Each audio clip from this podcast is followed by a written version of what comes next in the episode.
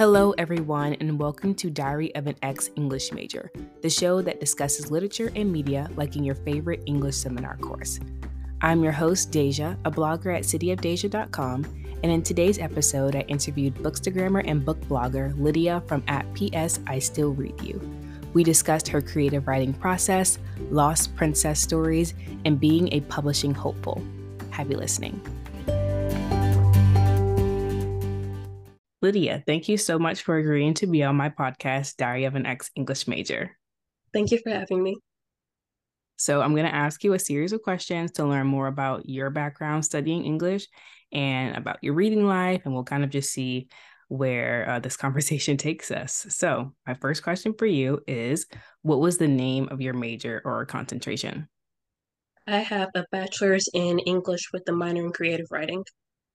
Okay, cool. So you kind of got a little bit of the best of both worlds with English and creative writing. Can you tell me about why you decided to choose English as your major? So I've always liked to make up stories ever since I was a little girl.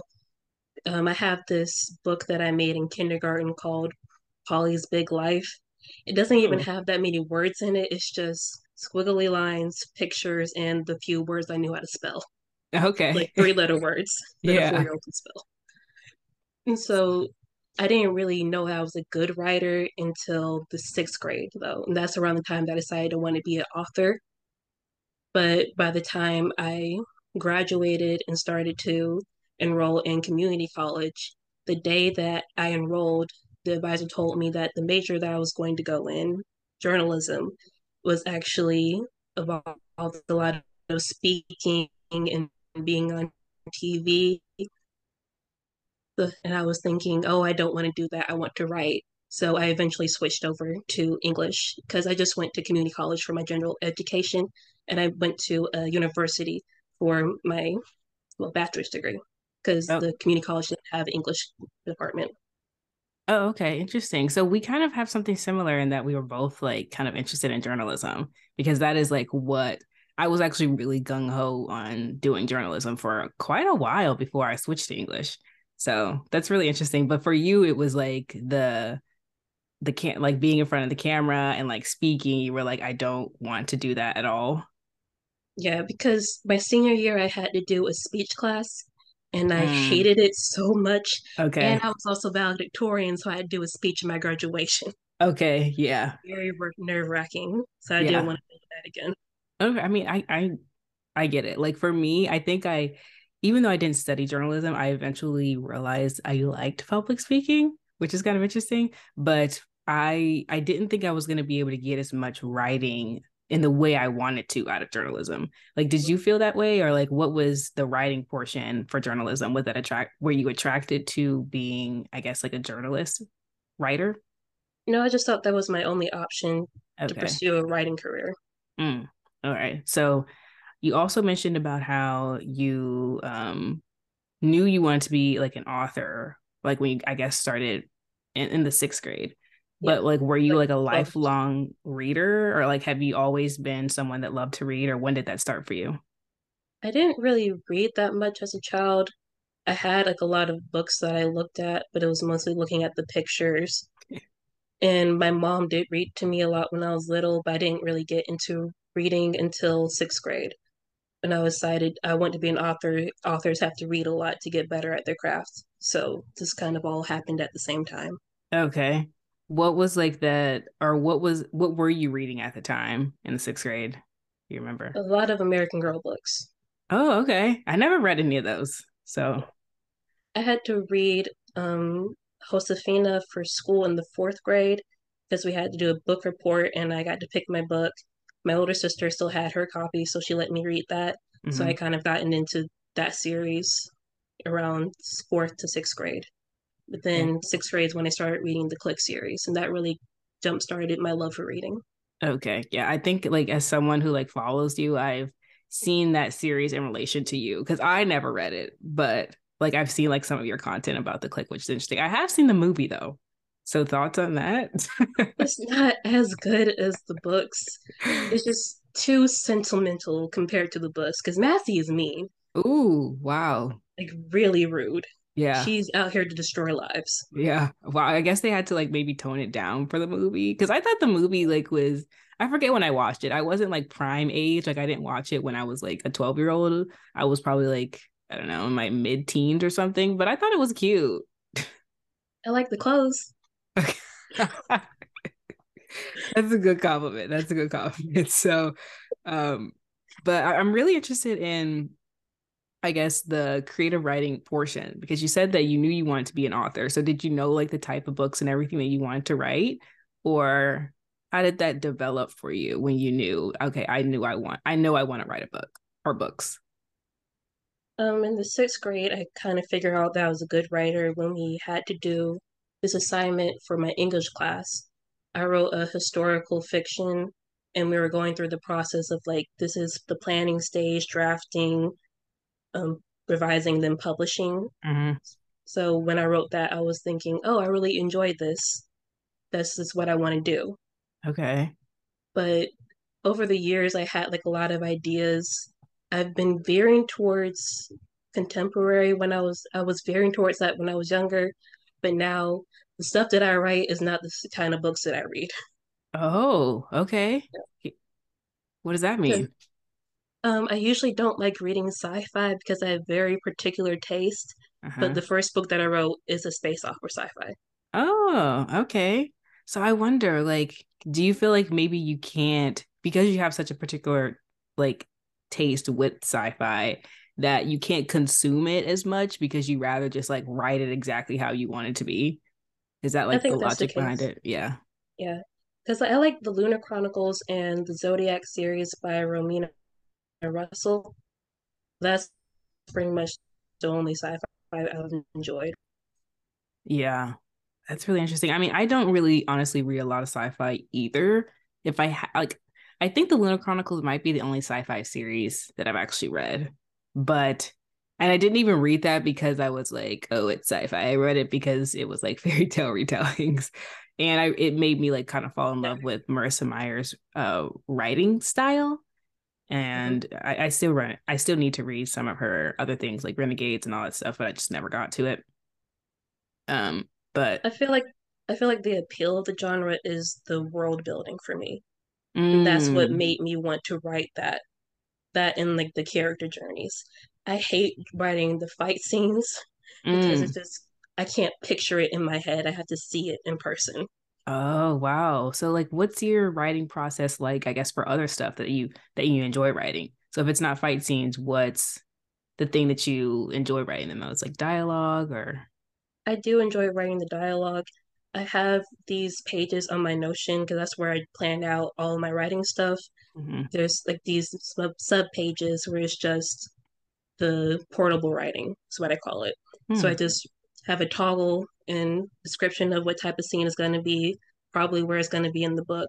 And then just do like a kind of a script style, like either the character's name or just their initial, like they say this, another person says this over and over again. And I realized that I like writing the confrontation scenes the most. Mm. Wow. What's like the appeal? For some reason. Okay, the drama. I mean, the drama is what I like to read as a reader. So, yeah. I mean, you know, I'm sure it's just as fun to craft it yourself and like have all like the witty remarks or whatever it is. And I feel like that's where the characters really get at the root of their issue, because once they're yelling at each other and then they say something really poignant, it's like, oh, that's the issue that you're having right now. Mm. Let's talk about that and fix that. Yeah. Yeah. That's really cool. I think like for me, I don't know, like it depends on like the genre, I guess, that I'm reading, because for a while when I was reading almost exclusively romance, then like dialogue was a big thing for me, because if the dialogue was bad, then I'm like, I can't get through this book. I can't, you know. But I've also read some books where like the fight scenes I wasn't that impressed by, but I can like look past that. So I think like to have a book that I would want to read and like dedicate my time to, the dialogue has to be on point. So I like that, you know, that's something that you focus on a lot. But I do feel like sometimes the characters get caught up in their speeches. I feel like I have to tone that down a lot. In your own writing? Yeah. Okay. Yes. No, I mean, I think that's a good thing that you even mention that or realize it, because I like dialogue, but the caveat is that like when someone is just like on a soapbox and I'm like, okay, you've been talking for a page and a half. That's a bit much. That long. Because I've been formatting my books as scripts, because I wrote my first draft for my current book, the book that I already just finished. I finished that draft for school and it was a screenwriting class. Okay. So I just kind of kept that format because I want it to be a graphic novel eventually. Okay. Wow. And plus, that's a lot easier for me to write and it's quicker. I don't have to worry about my brain is blanking on the word that's opposite of dialogue. The rest of the writing. That's not dialogue. I'm not a creative writer, so I don't know. I don't know the terms. But how many completed projects have you written? Just one. Okay. And I'm working on the sequel right now. Okay, and is it a duology or is it a trilogy? It's a duology, and I'm also planning a prequel miniseries and an anthology book. Wow. That's fascinating to me because I'm not really a creative writer. I'm not someone who actually has dreams of writing my own fiction book. If I were ever to write a book, it would probably be a collection of essays or something. So I'm so fascinated by all the content that you have already planned out. So for you, what comes first, for a story's idea? For this one, I just got the idea at random when I was journaling about my favorite princess movies. Mm-hmm. And I realized that a lot of them were lost princess stories. Mm. So after I wrote about those movies, I did a whole list of the basics of a lost princess story. Wow. Okay, cool. I posted about it on my blog. I could pull up the list in a second. Yeah, do it. So what are some of those favorite lost princess movies? The 1997 Anastasia, Tangled, and Barbie as Rapunzel. Ooh, okay. Love Tangled. I haven't seen the others. Or maybe I have seen Anastasia. I don't know. I really love that one. That has was the main inspiration for the book. I'll have to watch it then. Here is the list. Okay. These are all questions that you have to ask when you're creating the Lost Princess story. How or why did she get separated from her family? Who will she reunite with? Did some family members die? What/who keeps her away from her home? Will she have memory loss or be too young to remember her family? Mm. What will be her tether to her family? When I wrote that, I was thinking about how Anastasia has her Together in Paris necklace.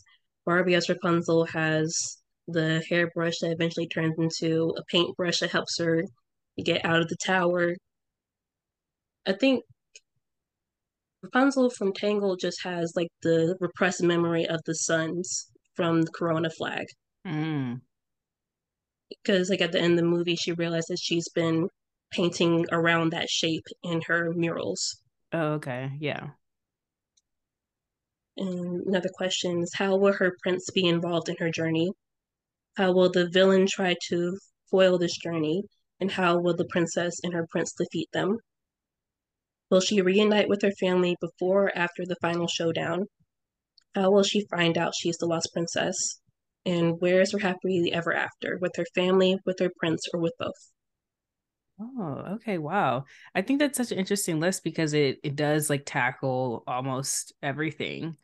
And with I guess these kind of guiding questions, do you outline your story in its entirety or does it kind of form as you are writing? I did with that book. I did outline. I usually don't, but I'm forcing myself to do that now because I'm trying to finish the second one during NaNoWriMo. It's just going to be a lot easier if I have the outline right in front of me. Just write everything in order. And for those who don't know, NaNoWriMo, can you tell us what that is? NaNoWriMo is National Novel Writing Month. So the goal is to write a whole book in the month of November. Wow. And have you ever completed that? It's such a daunting task. I've I see like authors who I follow who like do it, and I'm just like, I feel like it takes a lot of planning, but also maybe just a lot of luck too. Like you just are in such a good headspace with writing, which kind of leads me to, I guess, the question about like writer's block. Like, is that something that you deal with, or how do you get around it if you do? I feel like I've only faced writer's block when I don't have a plan. Mm. My problem usually is having ideas come to me at like 3 a.m. Wow. Being up for hours on end, typing stuff out on my phone. Oh my God. You know who you sound like? Taylor Swift does that with like her music. Like literally 3 a.m. is like a thing for her. So, I mean, hey, if you're like anything like Miss Swift here, then we definitely have like the next bestseller on our hands. Do you want your book to like be young adult, or has that evolved or changed for you? My goal is probably try to push it into like older young adult, like college age, because the main character is 19. Okay. My boyfriend's also 21. Mm. It's just kind of a murky area, and I'm trying to not let it be explicit. Okay. Yeah.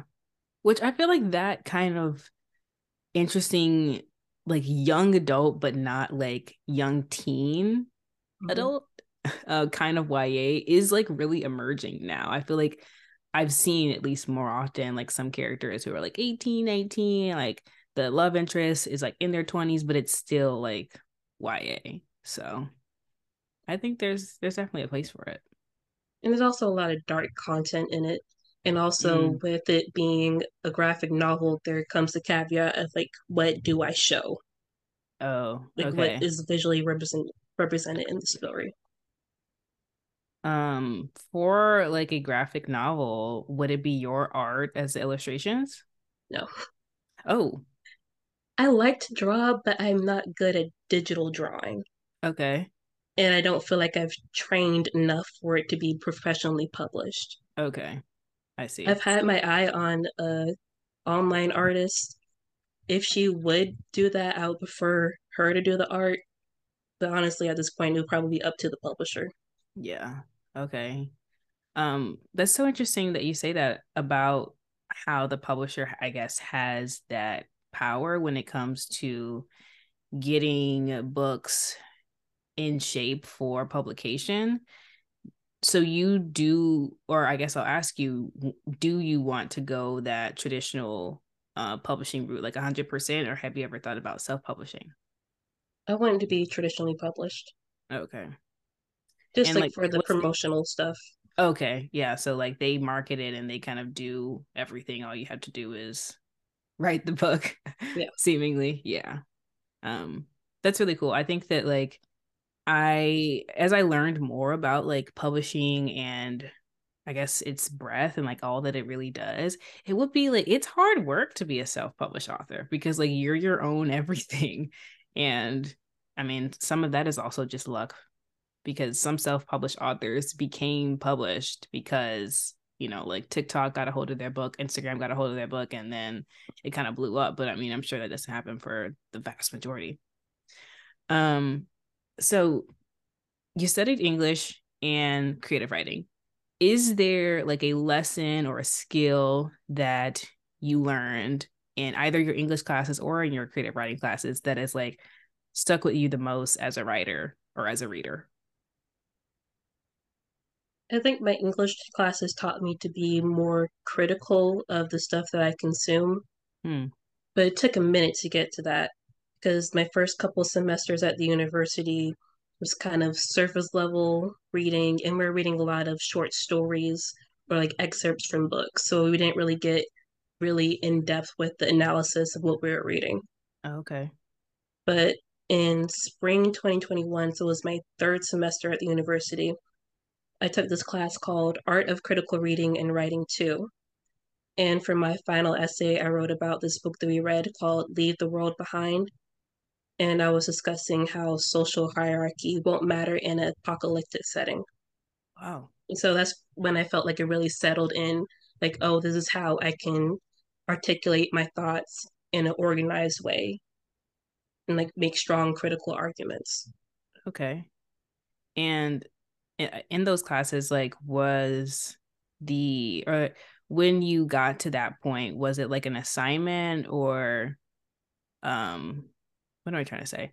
Was there an instance or like an essay or something that you had to write that triggered that? Or was it really like just the process of you learning like, oh, this is how I would be like analytical in my reading? I think it was just the repeated process of writing all those papers during the semester and getting good constructive feedback that actually helped me. Like, was that my writing? Okay. And was that from your peers or from your professor? My professor. Okay. That's cool. I feel like I had a similar experience, but in like my creative writing class, because I had to take one as a requirement for my major, but it was a lot of like peer review instead of like just like directly from the professor. And I didn't honestly feel like that helped me as like, it didn't help me grow as a creative writer. And like I said before, like that wasn't something that was like my strong suit. I feel like I'm a better reader of creative things than I am of like being the actual like author of it. And in the creative writing class, like it was fun. I still have some of my assignments that I really enjoy. I mean, well, it's a little cringy now, but like in the moment I was like, okay, like this is kind of good. So like I saved it and I was like happy about it, but I don't think that I was like shaped by my like peer review. Is that something that like you've experienced as like a creative writer, or like when it came to getting feedback, was it better to get it from the professor, or like did you have a really good like peer review with your classmates? I feel like the peer review was a hit or miss, because a lot of times my classmates just want to get the work done and move on. They weren't really invested in becoming better writers, but I was. So it was frustrating a lot of the times. But I did get good feedback when I was doing my screenwriting class for the book that I wrote during the class. It was mostly like the emotional feedback that I was getting from my classmates that helped. Because they were talking about, oh, I don't like this character. Oh, I would like to see this character like reclaim her throne as the princess, stuff like that. Yeah. Yeah. I guess that felt too like a writer's room, like, you know, like how they had that for TV shows and like, you know, all these opinions and stuff are going back and forth, but that's kind of what makes like the final product even better. That's really interesting. I never took a screenwriting class, so I think that's kind of cool.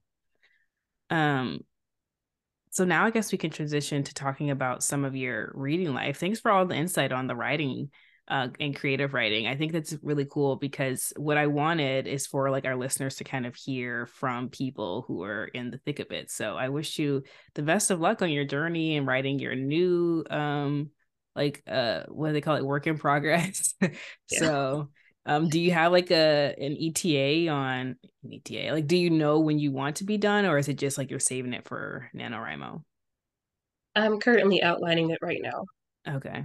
And I'm going to save it for NaNoWriMo. I'm like taking the third quarter of the year to take a break from this project and work on something else. Well, that's a lot of dedication goes into that. So I think that's really awesome. And I hope that you complete NaNoWriMo this year, because how cool would that be? So the next set of questions I have are really just about your reading life. So we're just like two bookish people talking about books. And I have to ask like the obligatory, what are you currently reading right now? I recently started Harley in the Sky by Akemi Don Bowman. Okay. I don't know if I know that one. What's like the genre? Or can you give us like a small pitch? It's contemporary YA. Okay. It's about this girl who wants to become a trapeze artist, and her parents own a circus, but they don't want her to pursue that career. They want her to go to college first. So she runs away to join a different circus. Okay, cool. I haven't read a contemporary YA in a minute, although it does like really fill up my shelves, but I think that I kind of have to be in the mood for it. Is that like something that makes up most of your reading? Yeah. Since you want to write it. And do you rate and review the books that you read? Most of them, but not all of them. Oh, okay. And the ones that you do, is it on Goodreads or your blog, or how do you go about reviewing them, or is it just for you? On Goodreads, my blog, and a little bit of StoryGraph, but I mostly just do like the rating and content warnings because my account isn't public on there, so I don't bother with the reviews. Okay, cool. That's mostly for my statistics. Yeah, and that's something that Goodreads doesn't have, like that content warning option, yeah. Or at least not in the same way that StoryGraph has it. Thank you. The next question is, where do you get your book recommendations? Mostly Instagram now. Okay, so mostly Instagram for you. Is it like, or I guess the follow-up to that is, how do you go about getting your book recommendations? Do you see like a photo of a book and look it up, or is it like trusted people that you follow who have a similar taste to you? Or how do you go about, I guess, grasping the ones that you actually want to read versus the ones that maybe you don't from Instagram? I follow a lot of publishers and authors on Instagram, so I mostly pay attention to what my favorite authors are coming out with soon. And there's sometimes when accounts with their posts, the books would catch my eye. Like there's some that would do like a new release Tuesday, like this is what came out today, and they have the description of the book on the slides. So if the book catches my eye, I just bookmark that, add it to my Goodreads later. Okay, cool. Do you so you read a lot of new releases, I've gathered. Or do you? Not really. Oh, you don't? No, I just read the ones from authors that I enjoyed before. Okay. Or if it's like a interesting concept, I'll try that one out. But I really don't read new releases as they're coming out that much. Okay. Yeah. I used to. I used to like love like getting like every single new book that came out, and then I don't know. I think sometimes you can get a little like inundated with the new trends, and then all the books kind of start to blur together in your head because everything is, you know, I mean, I understand like when books are coming out, they have to kind of hit what the market wants. So when you're reading a lot of the new things that are on the shelf, then sometimes they don't feel as distinct. So I've been like more of a backlist reader in the last, I'd say like year or so. I think the issue for me is just access, because I don't always want to pay full price for a new book. So I usually rely on my library to get the audiobook or sometimes the ebook if I feel like I can dedicate the time. Because I'm a slow reader, and it's even slower when I'm reading ebooks. I see. So your preferred method is audiobook? Yeah. Okay. And do you listen on 1.0 speed, 1.5 speed? 1.5 or 1.45. Okay. It depends on the book. Yeah, it definitely depends on the narrator. When I listened to audiobooks, the longest time I could not get past like 1.25, but now I can do like 1.5 typically, especially if it's a narrator I like. I can go to 2 times speed or 3 times if I'm just trying to get through it really quickly. Oof.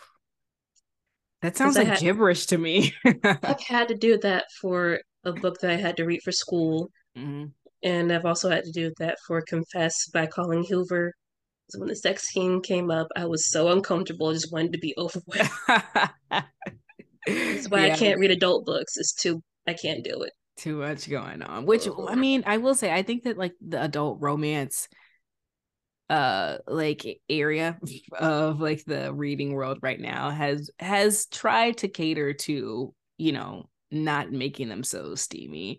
There is the side that it's like full on like steam because that's really trendy right now, but there is, you know, I would say some that aren't. But Miss Hoover will leave her. Lydia was not a fan of Confess. I loved it when I read it. I gave it 1.5 stars. It was terrible. Ooh, you didn't like the art? No, I didn't like the men either. They're all terrible. And I'm mad that the mother-in-law has my name. Oh, wait, her name was Lydia? Yes. Oh. Every Lydia in a book is terrible and deserves to be punched in the face. I feel like Lydia in books is always like the mean girl name. Like, that's like, I don't know. I can't even like give you an example, but that's like the vibe for in books and in media. I used to have a running list of characters named Lydia in books. They're either unimportant or terrible. I don't know why I thought you were about to say unemployed. Unimportant sounds better. But yeah. I mean, some of them were children. Yes. That's funny. That's really funny. What am I currently reading? I just finished a book, One for My Enemy by Olivier Blake, and it was really good. But my current read is actually a reread, which I won't reveal because I'm going to be talking about it on the podcast next week.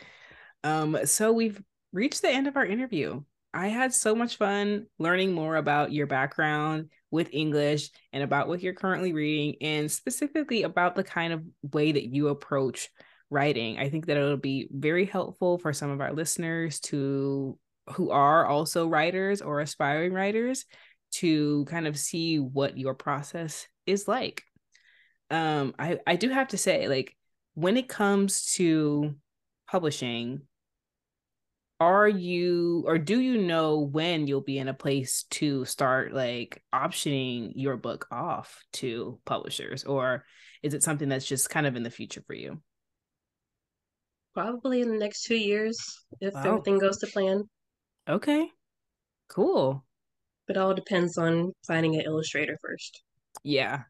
Well, hopefully it works out with the person that you mentioned, or, you know, I feel like you should just kind of put on your own chops and start practicing with digital art. You never know. And then it'll be your name on it only. So think about it like that.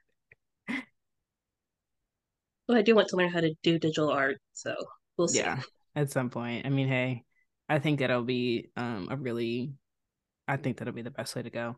But thank you again for being on the podcast.